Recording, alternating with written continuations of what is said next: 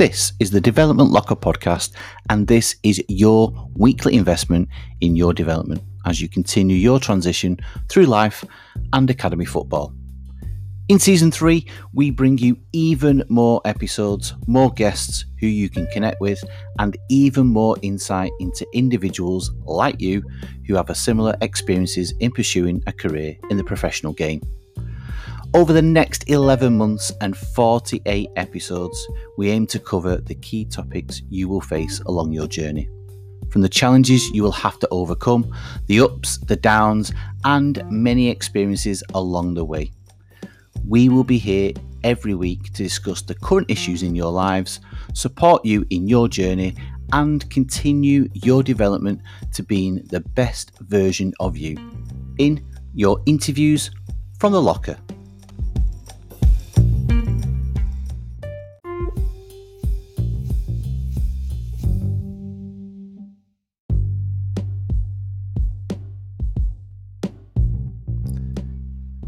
Have a confession to make. This week's episode wasn't even in the calendar or on the schedule. But since I met today's guest last week, I knew we had to have him on the podcast.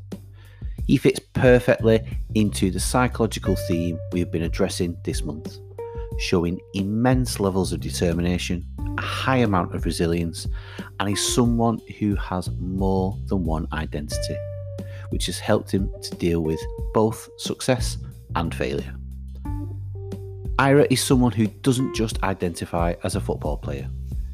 He's an author, a businessman, a coach, and a mentor, demonstrating that you can have interests outside of the sport and still pursue a career in football too.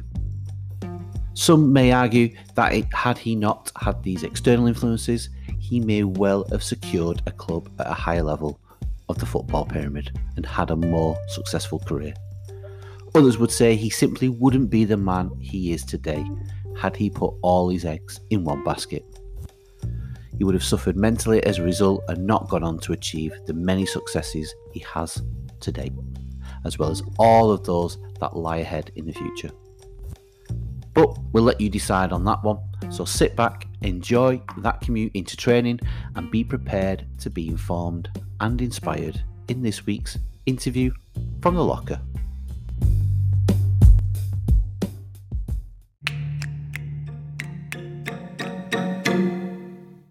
Good evening, everyone. So, this is the latest episode of the podcast, and we've got Ira with us this evening. So, we're going to get straight into the questions as we always do, and we always start off with the why. So, the question being, why do our listeners need to be resilient, in your opinion, Ira? I think it's an essential part of life, whether you're a sports person, you know, whether you're in the music industry as an actor, or whether you're just in a regular job field. I think it's essential that you're resilient because nothing ever comes easy in this life. So it's always important that you have aspects of you, you know, that some call it stickability, some call it perseverance, some people call it resilience. Um, but you need, if you ever want to get what you want in life, um, you need to be able to be resilient in order to push through certain boundaries and certain barriers that you know may or may not be your fault um, but are just part of the process. So yeah I'd, I'd, recommend it for absolutely everybody. Be resilient keep bouncing back keep working um, and in the end you know even if you don't get what you wanted you'll be closer than you thought yeah, I mean that's that's a great kind of way to end that that response. Really, if you will be a lot closer. And, and, and speaking of speaking of close, we've had a number of episodes this month that have focused on psychology and resilience in in particular. How how did you establish resilience? So we'll go into a little bit of your journey in in a minute. But how did you establish that resilience in in your approach, and how did you maintain this? Right throughout your football journey from you know way back when to pretty much till today? Um, I think it's multifaceted. Uh, my resilience. Some of it comes okay. from my faith. Um, I'm a Christian, so you know we know a lot about the sufferings. We read about Jesus and everything that he went through. All of the uh, characters and people in the Bible, um, their different journeys, their different life stories, and so you know resilience is essentially a part of my uh, my Christian education. Um, but then also, you know, rejection builds resilience, or it can build resilience. Let's just say that. Um, and you know, when you have a dream and you have a goal that you want to achieve, um, you know, everything up until achieving that is essentially a, a stepping stone to build more and more resilience until you actually get what you want. Um, and yeah, you have to have a really strong why. And especially for me, you know, wanting to do football and wanting to become a professional, um, there were so many people that wanted to also do that. Um, but there had to be something different about me, not just skill, not just work rate, but you know, was I willing to bounce back when things didn't go my way? Um, and so, yeah, that's that's something that's been essential in my journey, and, it's just continued to build. Um, and it, it's a beautiful thing because it's managed to help me in other aspects of life as well. Um, other things that I want to do, even in academics, doing my degree. Um, you know, learning those things when you when you really want something, you know, you will stay resilient through those times where you don't necessarily want to do it, or you know, things aren't going the way you want them to. You just keep working, um, and eventually, you'll reach uh, a good place. And you you mentioned there rejection builds resilience. Is that something you knew before you started your football journey at an early stage of your football journey? Is that only really something you can learn, contemplate, experience as you come through, you know, the multiple transitions that you've gone through? Is it something that you've always believed in or something that you've learned along the way? Um, I think a bit of both. You know, I think when you watch every successful person's journey, they have been through hardships and they've just kept going. Um, you know, Richard Branson failed many times. You know, Barack Obama mm-hmm. failed many times. Mm-hmm. You know, even professional boxers, they didn't have completely uh, unblemished records in the amateur record, so they must have um, failed many times on the way to get into the professional level. So everybody in in life that succeeded or achieved anything has failed or has been rejected at some point because you know rejection is not necessarily because you're not good enough all the time sometimes it's just somebody's personal opinion um, and so you have that element of watching others but then i think experience is a phenomenal teacher um, because it does separate you know those who really really want it uh, and it, it's a little bit bad to say that because you know there are people that really want it but you know they mm-hmm. just get bogged down with the fact that it just gets too much um, and so yeah, it, it does build. You going through it yourself does build in you the idea that you know every single rejection at some point in your in your journey, like especially for me, at some point in my journey, I realized that you know this was just a bus stop on the way to you know the destination that I was trying to get to, which was achieving a professional contract.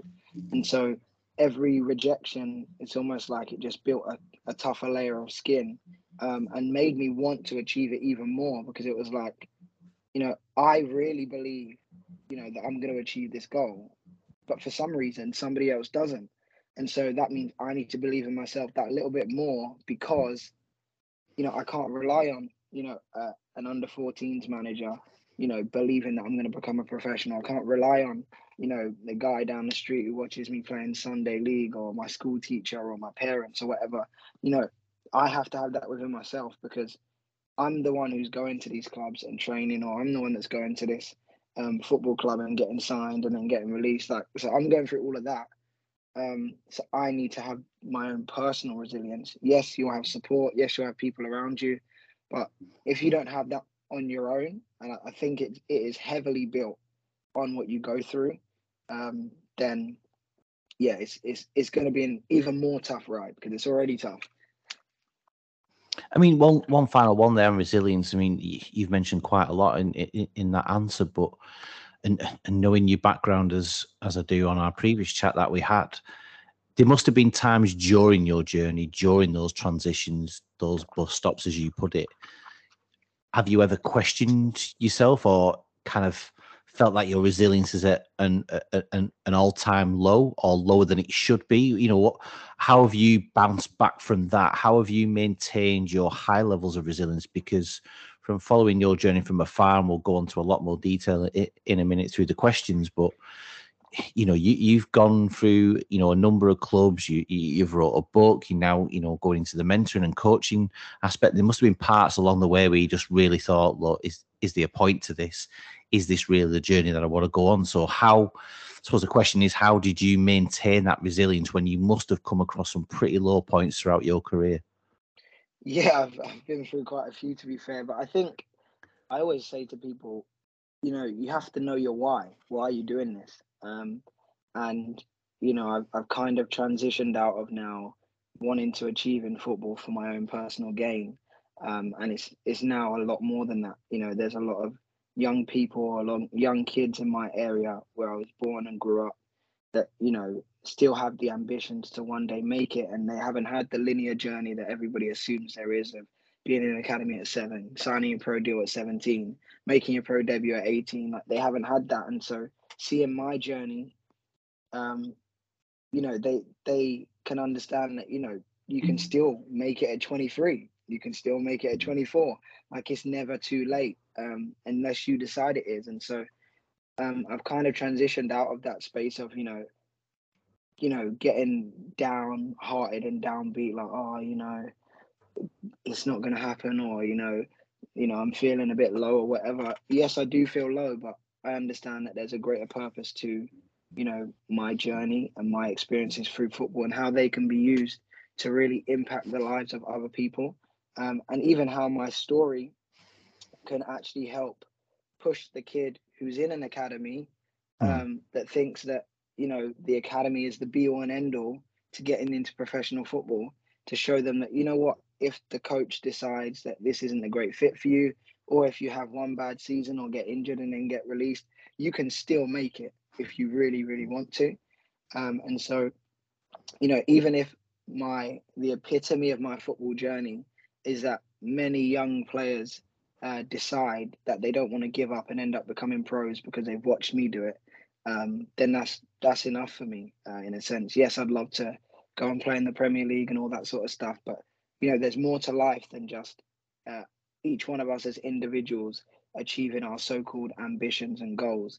Um, because if they don't help other people, which is what we're all on this earth for, is to help each other, um, mm. then it's kind of pointless. Because what's the point me making it and nobody coming with me, if that makes sense, or nobody feeling you know, like they can achieve because I've achieved. Um, and I think, as bad as it is to say, every single hardship that I face um, has been a marker for somebody else to know that they're not alone in experiencing hardship or experiencing setbacks. Um, and you can still achieve after the numerous setbacks.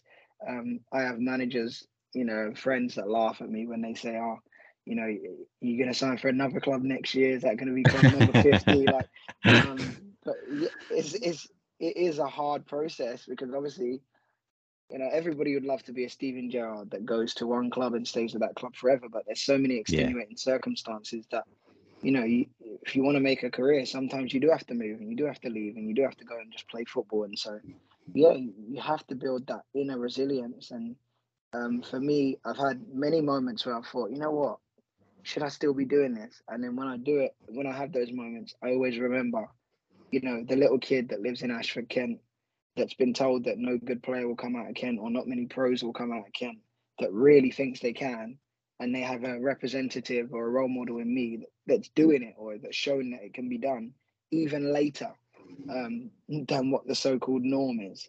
So yeah. No, that's great. That's great. I mean, and you know, like you said, it's it is a journey. There are bus stops along the way, and yeah, it's those kind of failures that do make you as a person as well as well as a player. That's you know my great belief. But yeah, it's good to hear that you've got a similar belief as well. And, and, speaking of belief, you, you, spoke there about your book. So the title of your book is "What Is a Man," yeah. and to put you really on the spot, is the a short answer to that question without kind of I don't know how many chapters your book is. I've not had the chance to read it or order it yet, but without kind of giving too much away, is there a short answer to that, or is it kind of like you said before, multifaceted? Is there plenty of layers to get to the the answer of that question? Yeah, I think there there are plenty of layers. I, would love to say it in one sentence, but you know, I've, ri- I've written it in a book, so got there in the end. But no, I think um, a lot of people ask me that question, and I think one of the the main or common themes that I always resonate with is um, that a man is a human, um, and human means that you know you have more than one element to you. You're not just a masculine person, you know, who who's mm. rough and tumble, and that's why on the front of the book, you know, we have you know normal stigmas that are attached with manliness like aggression and strength and you know abusiveness and you know, being dishonest and unfaithful and stuff, because they are a lot of the stigmas that are attached with manhood. Um, but just because you know they're common themes doesn't necessarily mean that they are what defines manhood. Um, you know, a a small portion of men do portray those characteristics, but that doesn't mean that's what men are. And so, my aim with the whole book, in a sense, was to really educate people in understanding that you know, manhood starts with identity, mm. um, and identity, you know, knowing who you are, knowing who you were made to be, knowing that you know, there's more than you know this this very streamlined viewpoint of you know male traits being what makes you a man um, because how do we relate to females if we don't understand sensitivity or sympathy and stuff like that so um, yeah it's just understanding character um, that a man is a man of character. You know he has integrity he's honest. Um, you know you have to be disciplined but also there's different roles that you're going to play in life. Um, and just helping people to understand that as well that you know there's different things that are required in different stages. And there's a reason why you know there's a process to life.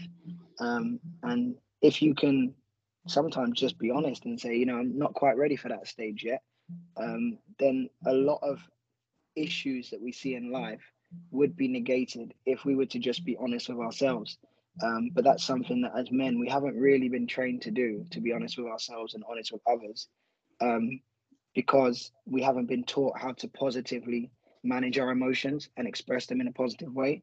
And so through some of the aspects of my book and, and, and some stuff that I'm in the process of jotting down notes for for a, potential other book or course or whatever. Right. Okay. Um, yeah, it's to really look at that aspect of, you know, are a lot of us as men actually ready to take up that role of being a man in life? Um, and so this is like a foundational tool and a manual um, that helps people to understand, you know, some of the elements of manhood, like a basic level that they can live by um, and be a better man because of. Um, but there are definitely a lot more elements that I'd love to touch on um, just through study and through actually mentoring myself um, and mentoring mentoring the young people. Sorry that I mentor. it that I've noticed um, and that, that are very hot spot points uh, that definitely need to be addressed. I mean, you, you talked about perceptions there, and uh, you know, in your book, I know you talk about those perceptions from society mm. regarding a man. Do you feel that society also has an unrealistic perception of academy players? You know, there's two or three documentaries on at the moment you know, there's a lot of debate going on around, you know, the the coaches, the players, the parents, how academies are are looking after those individuals as people. But do you feel from kind of the the other side, and you know, you've been on the inside of academy football and mm. through professional football, do you feel society has a a certain perception of what academy players are? And is that an unrealistic one or an unfair one? I think footballers in general there is a very unrealistic expectation. Um, I think, you know, this idea that just because you're good at a sport, you now apparently have great character and are supposed to be the role model to someone's kid. I think it's so backwards. It's unbelievable. Um, because you haven't proven your character at any stage of your life. All you've done is be good at something. Uh, and so now apparently that qualifies you to be the role model to a six year old kid, you know, in all aspects of life. And that's the, yeah. the worst part for me is that, you know, what society has done is that it's glorified gifts and talents uh, and and henceforth negated character uh, and things like that. And so even with academy players, you know, the way that the system is set up is to make them feel like they are professional footballers. Um, but when you have that, and society and blue ticks and social media and putting out of such and such football club in your bio that just puts these guys on drugs when it comes to you know fame and acclaim and this this attitude that they've already made it and that they're above the law. Um, and and it's not helpful for them because the second they get into real life because realistically football is an incubator it's not real life um, the second they do get into the real world, they are shocked because it's like, oh wait, you know, I can't get away with this. I can't get away with that. and it's like, but you know, when they go into non-league, oh, you know, so we don't we don't get to take training kit home. You know, we don't get free boots. But, and it's like, no, you don't. you're in a you're in an environment where they're trying to make everything easy for you so that you can succeed. Um, but sometimes, and I think this is where you know a lot of senior pros and older players who have had mm. to go through the school of apprenticeship and cleaning people's boots and cleaning the change room, cleaning the stadium, uh, would have the argument that now football's gone soft because you know young players because of the obviously the idea of you know wanting to make them feel and make them prepared for the professional game as in the real professional game um that a lot of the you know the basic things that instilled good character and good morals mm. have kind of been taken out for the idea of you know we want to prepare them for when they come to the first team and they do away trips and all that sort of stuff so they know what to do um you know that's all glitters and gold really but it doesn't actually help them you know become better um better better people for society or better members of society so um, yeah, I think there's an extremely unrealistic expectation, and it's something that I would love to, you know, have the conversation about or even address because I think obviously with the new wave of player care and life skills programs, that's yeah. definitely adding much help. Um, but I do think there is an element um, where people or young men, young academy players need to understand, you know, you're not above the law, like you're mm. really not, and and you haven't made it until you've made it. Um, you know, especially with the academy system now, where you know there's a lot of players. Like there is a lot of players in academies. You've got like clubs like Chelsea who are loaning out 50 players. Yeah. You know, you've not made it. You haven't. You know, you're part of a phenomenal club, but you don't play for them, if that makes sense.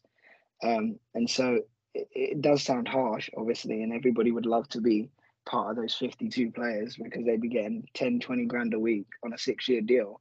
But it's not real life because, you know, we got involved in football to play football, didn't we? We didn't get involved in football to, you know, just be a number.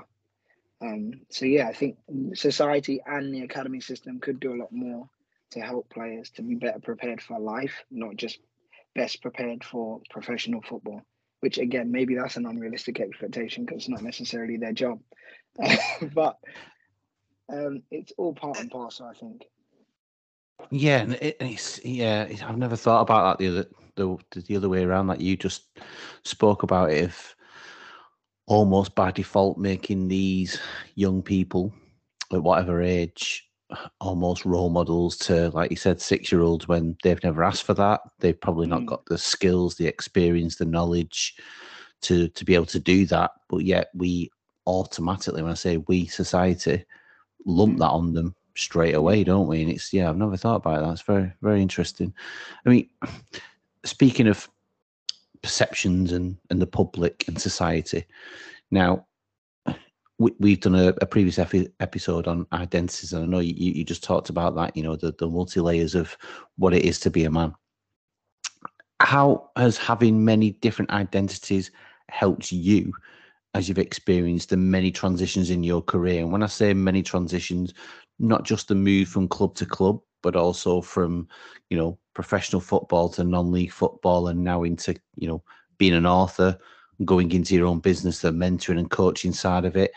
Has having multiple identities helped you to achieve those things, or has it sometimes been a bit of a curse because you're trying to do many things and maybe that has that ever had a kind of a, a negative effect on some of the, the kind of ventures you've gone into?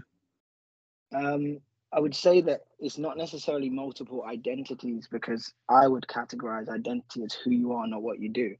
Um, okay. I think this is a, a global issue as it pertains to football in particular, mm-hmm. because mm-hmm. a lot of footballers, when they retire or when they're released, now no longer know who they are because they've stopped doing what they did, if that makes sense. And so this is where, again, with with the book and with my mentoring program, I'm very big on informing people of their identity, who they are, who they were created to be, not, you know, what they currently project. Um, because just because you currently project that you're a student doesn't mean you were created to be a student for the rest of your life. You know, just Very because true. you're currently a footballer, just because you retired from football, does that mean that you should die the day after? It doesn't, does it? Like, you know, your purpose in life is greater than, you know, the little um, moments in time that you perform a certain role.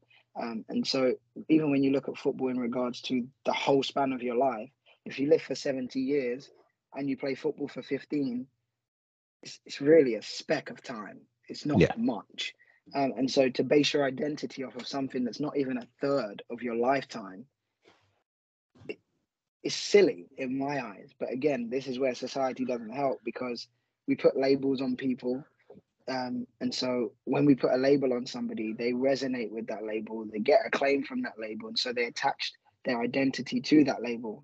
And so when that when that label now gets taken off them, that's where the struggle comes. They know don't know who they are. They don't know what, why they're here, and that's why we see, even especially with men, the suicide rates are higher because it's almost like we've been trained to only be useful in life when we're doing something not just Yeah. be useful because we're useful or not just be valuable because we're valuable human beings. We're valuable because we earn money. We're valuable because we're good at a sport or good at uh, music or we're, we're good at law or we're good looking. But what happens when you know i don't know you have a bad hair day? Are you are you not valuable anymore? Or what happens when you're you get you know you retire from football you're not earning as much money anymore? You know these sorts of things and that that's why for me i had to at 14 years old when i got released from gillingham is when i Mm. realized um you know there is really more to life than football and there's more to me than being just a footballer. And so when people used to say to me oh my gosh you're ira the footballer i started to say stop saying that. I'm ira just ira. That's all i want to be called. You know yes i play football you know because i don't want someone to call me Ira the businessman or Ira the author or Ira the mentor. I'm just Ira. Um, but I wear different hats. And I think by me wearing those different hats, it's actually helped me um, in terms of stabilizing my identity because I know who I am and I know that I have multiple gifts and multiple areas where I can be uh, impactful in the world. And so it doesn't matter whether all of them are making me millions or billions. I'm still Ira. Does that make sense? And so when I'm playing football, I can be a little bit more free, knowing that I don't like I don't have to play football. I choose to play football, and I have the privilege of football, you know, validating me by somebody wanting to sign me. Um, but if I was to stop playing football tomorrow, you know, obviously I'd I'd miss it, but it wouldn't stop my life from moving forward, if that makes sense. Um, and so that's an important aspect for me is that these other things allow me to show off a holistic person um, rather than just a gift and talent. Oh, it makes perfect sense. I think the the final question on identity I'd love to ask you is: Do you feel that you've had a shift or a change in who you've identified as now? Again, similar to the you know the perceptions and your journey and the resilience. I'm either rightly or wrongly assuming here that your maturity in how you identify as just Ira and you wear many hats has come through your experiences along that journey. Have you have you always been of that thinking, or did you, as most academy players do, identify as an academy player, as a striker, as a Mm. you know whatever it may be behind the club badge, and then to who you are today? Has there been a massive change in your way of thinking, or have you always kind of been of that? that thought process of no, I'm I'm just Ira. I just so happened to play football. I just so happened to have wrote a book to now be going into business. Um, it's definitely changed over time. I think when I was younger, you know, because I was very good at football, you know, it's just quite an easy label to just be latched onto me. Um, Mhm. and it was something I obviously wanted to become and still do, you know, want to be the best footballer I can be. But um, I think through being released, through being injured multiple times and having quite lengthy spells off the pitch, um, it it's helped me to put my life into perspective. Um, my last major injury was while I was studying a degree, um, and I was out for due to be out for 18 weeks. So I didn't play football for 18 weeks, um, which is something like what four and a half months. I think four and a half Mhm. months. Yeah, so four and a half months um, without football, and so I think that was probably the biggest maturing phase in my life um, in terms of this whole shift of identity because it was like so you're not playing football for four and a half months what do you have to do you know what you know who are you without football? Um, and so i decided that i was going to dedicate all the time that i would have done playing football into doing other stuff you know personal development um, you know reading the bible um, you know studying my degree obviously because that was necessary um, and, and things like that that would actually help me to understand holistically more about myself and to learn about myself um, and learn, you know, who is Ira when he's not playing football? Because you know what it's like. Football takes up the whole of your life. You know, It does. you become, yeah, you become, you know, etched into the fabric of the football industry, whether you're in the pro game or not in the pro game. It just becomes an everyday thing um, because you can't do this because you've got a game tomorrow. You can't do that because you've got a game today. Like, um, and so with all of that being stripped of me, um, my question to myself was, okay, who are you if you'd never play football again? Um, and so that's how drastic I took this injury. Um, but it was actually probably the best thing I've ever done in terms of my football career because it, it freed me. It was the best four and a half months of my life, even while signing a pro, even while being in the academy. Those four and a half months were the best time of my life in football, and I wasn't playing football um, because it allowed me to really see that, you know what? I don't play football because I have to anymore. I play it because I actually want to. Like, I got to the end where I was like, you know what? I don't even have to go back to playing. I actually want to. Um, rather than like, oh my gosh, you know, trying to rush myself back and you know, I've got to get back because without this, I'm nothing. Like, nah, I was like, you know what? Hmm, I could, I could actually do this for a long time and not play, but I, I don't want to. Um, and so, you know, I came back and and the next season did really well, and and then the season after that was the season that I got to move into the professional game. So um, that change of mindset and, and understanding truly who I was holistically, um, yeah, was was one of the best things. And I actually, I think I started my business during that time as well when I was injured. Um, and so, yeah, lots of things were happening um, that you know brought color and brought texture to my life, and and also solidified my identity as a human being and as a young man, rather than just as a footballer. and, we'll move on to your, your football career, but kind of doing things in a in a random order. You mentioned there about your you going into business in terms of mentoring and coaching. What what was the turning point? Was the one bit that really has stood out for you that kind of made you think, no, I'm I'm I'm wanting to, you know, almost do a dual career. You're still playing football. uh, You want to focus some of your attention onto becoming a mentor, a, a, coach. You know, in the business world, was the uh, a standout moment? Was there a turning point where you thought, yeah, I can do this and I can do it very well? I think uh, kind of linking to what we spoke about earlier in terms of this um, uncanny um, position that footballers were put in where they're given influence without really asking for it. Um, and so I I didn't want people to look up to me just because I was a footballer.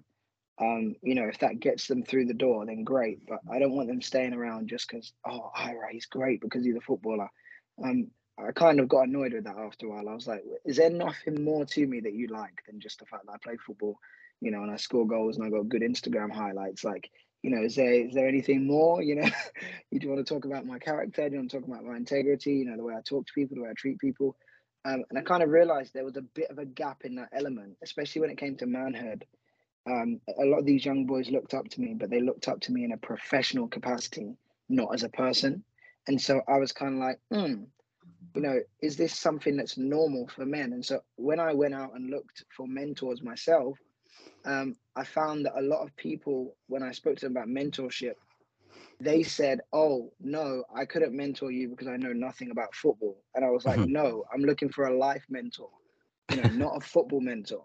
And they were like, oh no, sorry, I don't do that. I only mentor people in business. I only mentor people in this. I only mentor people in that. And I was thinking, so there's loads of people that want to mentor you in an area of your gift and talent, which to be honest, YouTube can do now. Like you yeah. can find anybody on YouTube, anyone on TikTok, anyone on Instagram, and be a distant uh, mentee of theirs for mm-hmm. free.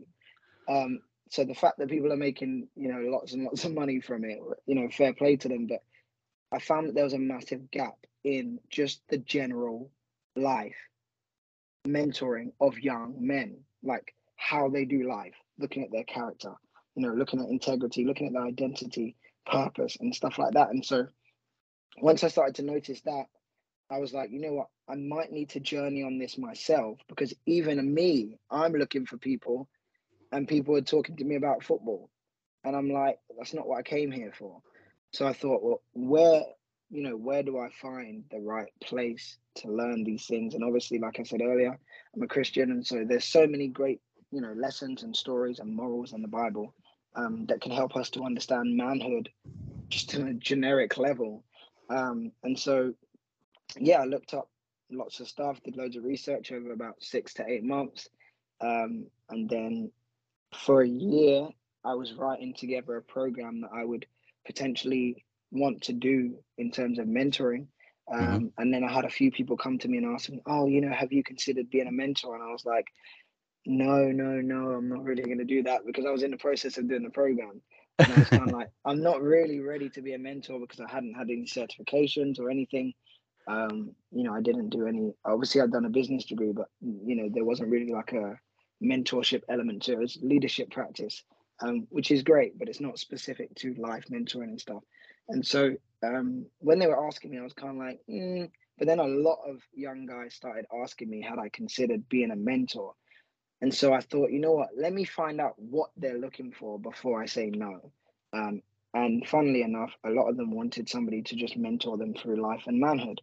So I was like, okay, let's do a pilot. And I had 10 mentees, um, and we were doing a group mentoring program. Um, and then by about seven, not seven months, five or six months into the program is when I started writing the book. Um, because I was like, this is having a massive impact on these young guys how do I get it to more people without me having to do more work?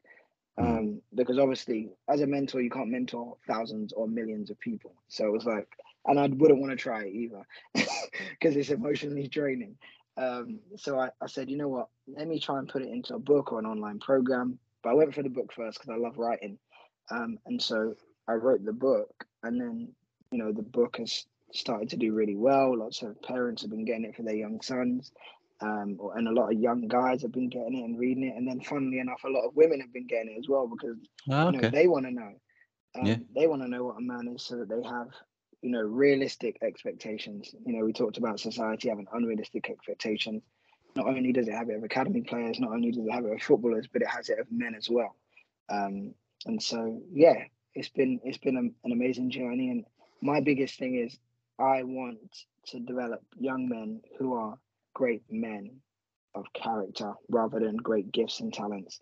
Um, because anybody can be gifted and talented, but you'll never stay at the top if you have no character. And we're seeing that very, very often and very, very evidently through the professional game.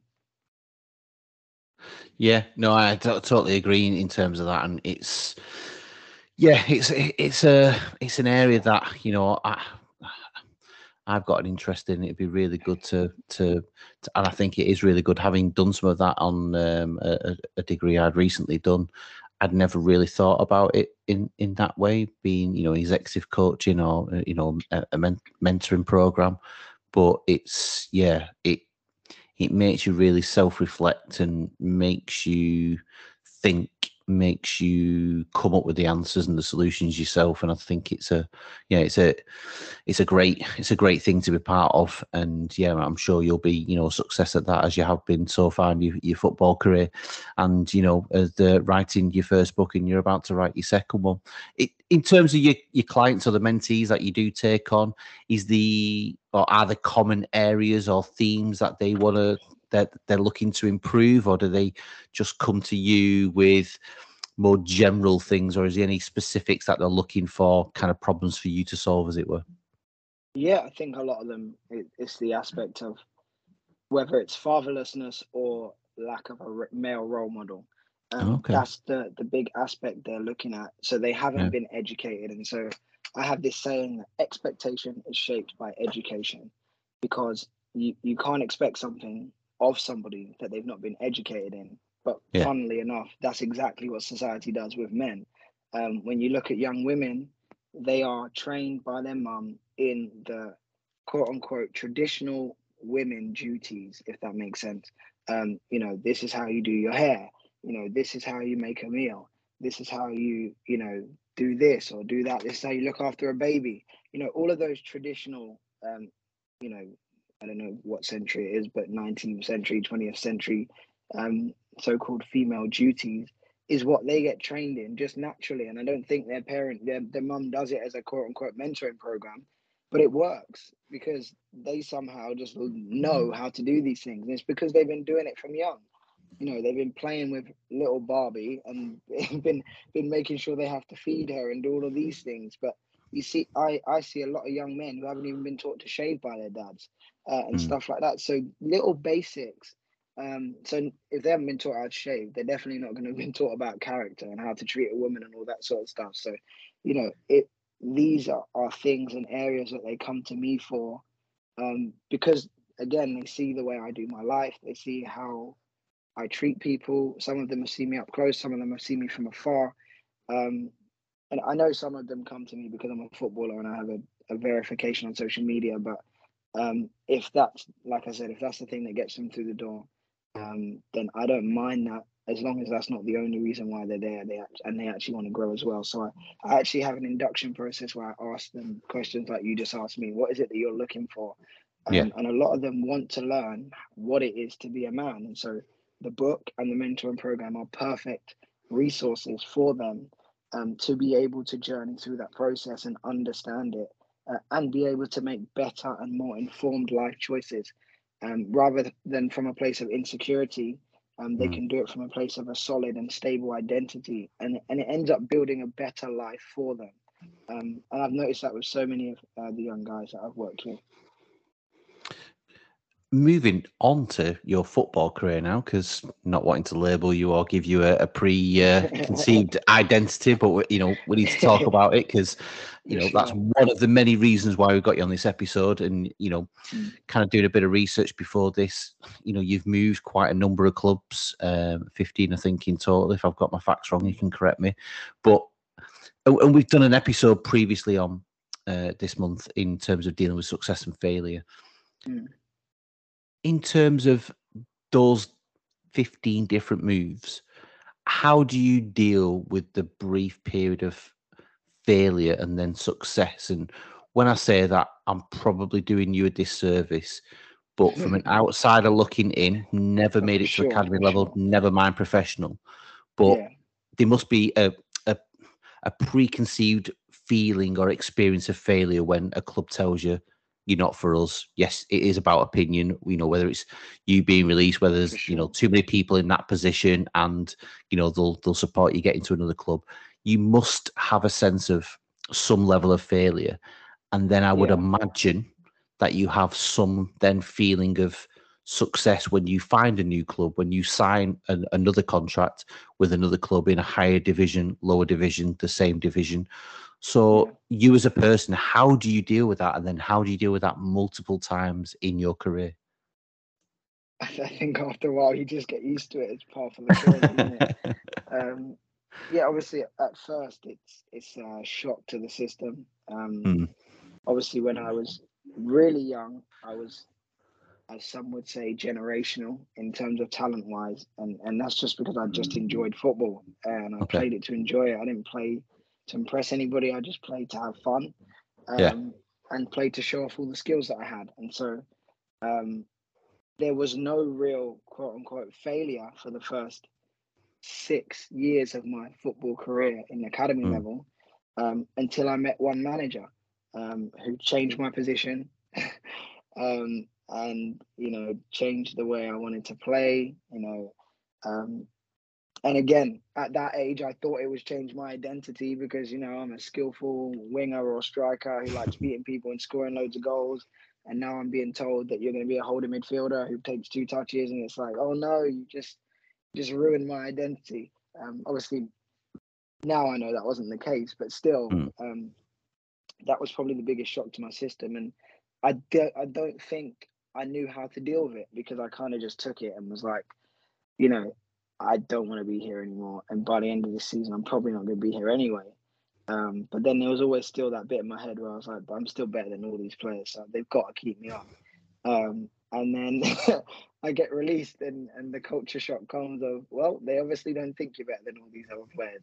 Um, and so I, that was probably the biggest failure um, failure moment that I'd experienced in my earlier years of, of playing football, and so that it shook me and and put me into a space where I was like, you know what, I don't have time for organized football anymore. Like I'm gonna take some time off, and I'm just gonna enjoy playing football again. Um, you know, and you have those little moments where you know you used to be the academy kid in school, and now you're just Ira, who plays mm. for the school team uh, yes, you're still the best player in the team, but you don't play for an academy anymore, so you're nothing special um, in that sense. So it's kind of it was it was a little knock to the to the male ego, um, but obviously that hadn't that hadn't been put on steroids yet because it was only 14. But um, yeah, it was it was interesting, and then as I grew, I kind of you know when you go on trials and you get a no, it's kind of like the set when the setbacks start to set pace and you start to you know keep going and keep getting knocked back it's kind of like you know you understand that you know not everybody's going to say yes. You know as you start you're like yeah you know i'm good enough. You're in the training session or you're in the trial and you're doing well and you're like well they have to say yes. I'm doing so well. And then you find out that there's enough there's more to it than just you being good. Um, and so i think every single failure has been a learning experience. Um, and every single failure has been a massive contributing factor to the next success um, because it's built within me a greater resilience but it's also built within me a greater appreciation for um, when i do succeed you know now i take my successes a lot more seriously because you know they're not every day. Um, and so it's like i actually celebrate my wins. It's funny because i signed for grimsby you know, signed a professional contract, all of that sort of stuff, and never celebrated it. Um, and now we're down the line two years later, and I'm not in the professional game anymore. I've gone back to non-league, um, and I'm only just, you know, learning that lesson of celebrating my wins, and that's that's that's uh, 18 years into my football career, as they would say. So, um, yeah, I think it the the failures have definitely taught me to value the the successes a lot more because on your journey to success, you'll probably face way more failures than you do successes. And so you do have to value the successes um, and value the journey that it's taken you to get there as well. Everything that you've learned, every setback, you know, every single struggle, um, you know, and even the people that joined you on the way there. Um, you have to value that because, you know, as sweet as the success is, it's very, very short, the time period is. And so you have to make the most of that. And and so that's why when, when players score goals, you know, I'll never get angry at a player for scoring a goal uh, and celebrating like they've won the World Cup because they could play four games and not score, and everyone's telling them they're rubbish. Um, and then they do score, and it's like the, the weight of the world is off their shoulders because they've mm. just, you know, they've just scored. And even for me at the moment, you know, I'm just getting back into the swing of playing regularly again and the only thing that's missing is scoring goals, which is something that I, you know, I pride myself on, obviously, as a forward. Um, so I know that the second I do score one, it's going to be like an absolute like. I, I don't know how I'm going to celebrate. I don't know if I'll be able to control myself because it it is such a euphoric moment, but it genuinely is a moment. But all of the failures feel like like monuments. They feel like years and years in time when there's still moments as well. but it's just that there's so many of them. Well, yeah, mean, that's just testament to you as an individual, you know, in terms of that, you know, many, I'm, I'm, sure many a player, many of a lesser person would have given up after, you know, the ups and the downs, more probably the downs, and the fact that you're still pursuing football, pursuing other things outside of football as well, has only kind of led to you really focusing on the successes, the highs, the positives, and overlooking, not disregarding, but yeah, overlooking and not letting the negatives get in the way, really. And yeah, finishing on a positive, as we always do like to do on here, is is there a, lasting message that you'd like to leave our listeners with in respect of the many transitions in football, a, a piece of advice or something that you'd want to share that you feel would have a positive impact on on our listeners as they go through their many transitions through academy football and professional football as well? Yeah, um, my one would probably be a testament to my own personal life and how, you know, my mindset has transitioned the way I play. Um, you know, you are more than just a footballer. You know, the end of one chapter is not the end of a whole life. Um, you know, just as you see in books, the end of one chapter is not the end of a book.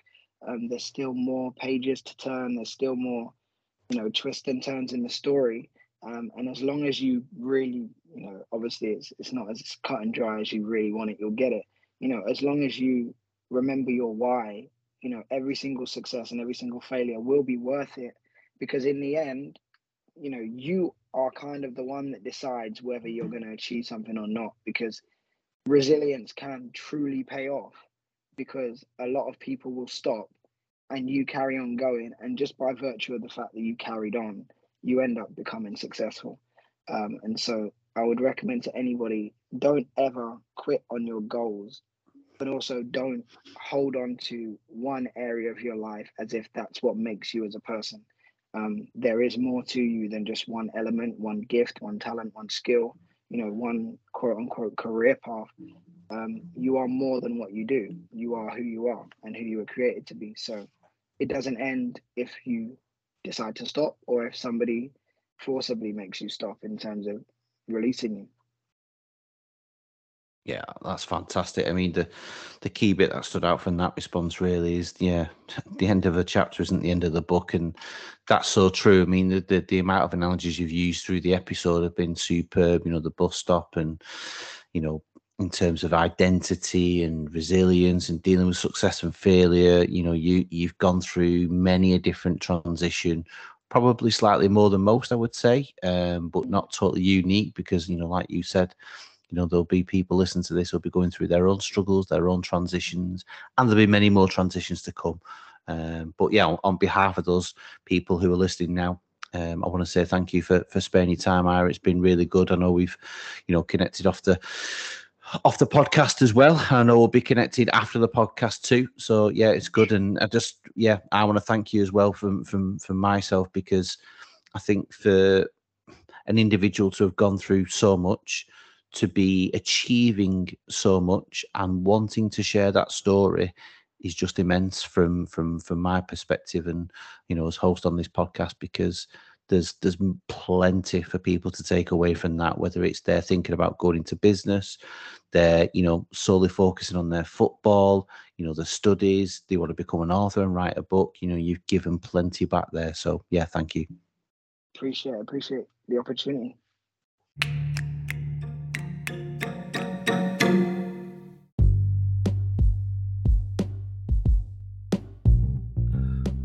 not bad eh and certainly worth slotting in at the last minute, don't you think?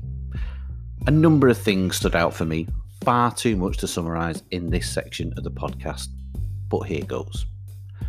Rejection builds resilience. Let's be honest, we've all had our fair share of these, but you will have a few more along your journey. The sport is full of opinions, and when the time comes that someone's opinion is that you don't fit their plans, meet the grade, or aren't deemed good enough, this will simply build your resilience even higher.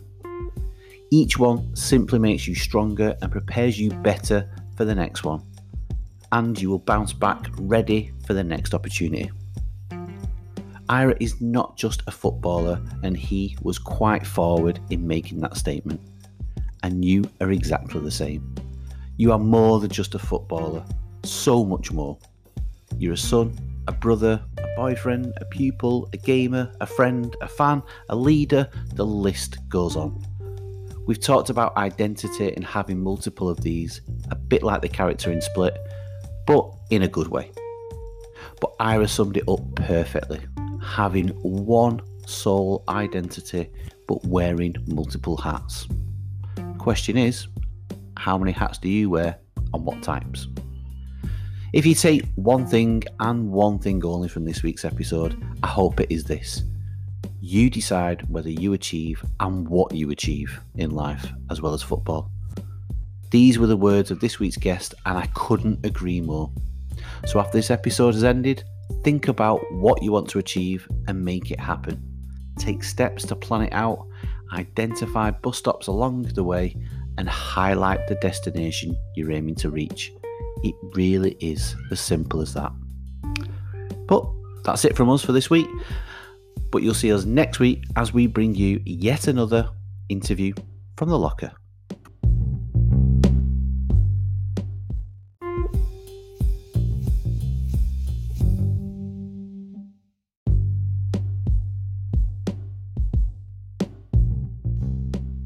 Thanks for listening to this week's episode, and we hope you have taken many key messages away with you. But the next part is down to you now by putting these into action. If you would like today's episode, feel free to tell us on our various social media platforms where you can find us at the locker underscore UK for guest recommendations, future topics to be discussed, or you simply want to reach out, you can do so by emailing us on thedevelopmentlocker at gmail.co.uk. Remember to share this episode and our platform with your teammates, friends in football, or anyone you feel would benefit from it. So, what are you waiting for? But you're not done yet as we look forward to seeing you next week when we bring you another interview from the locker.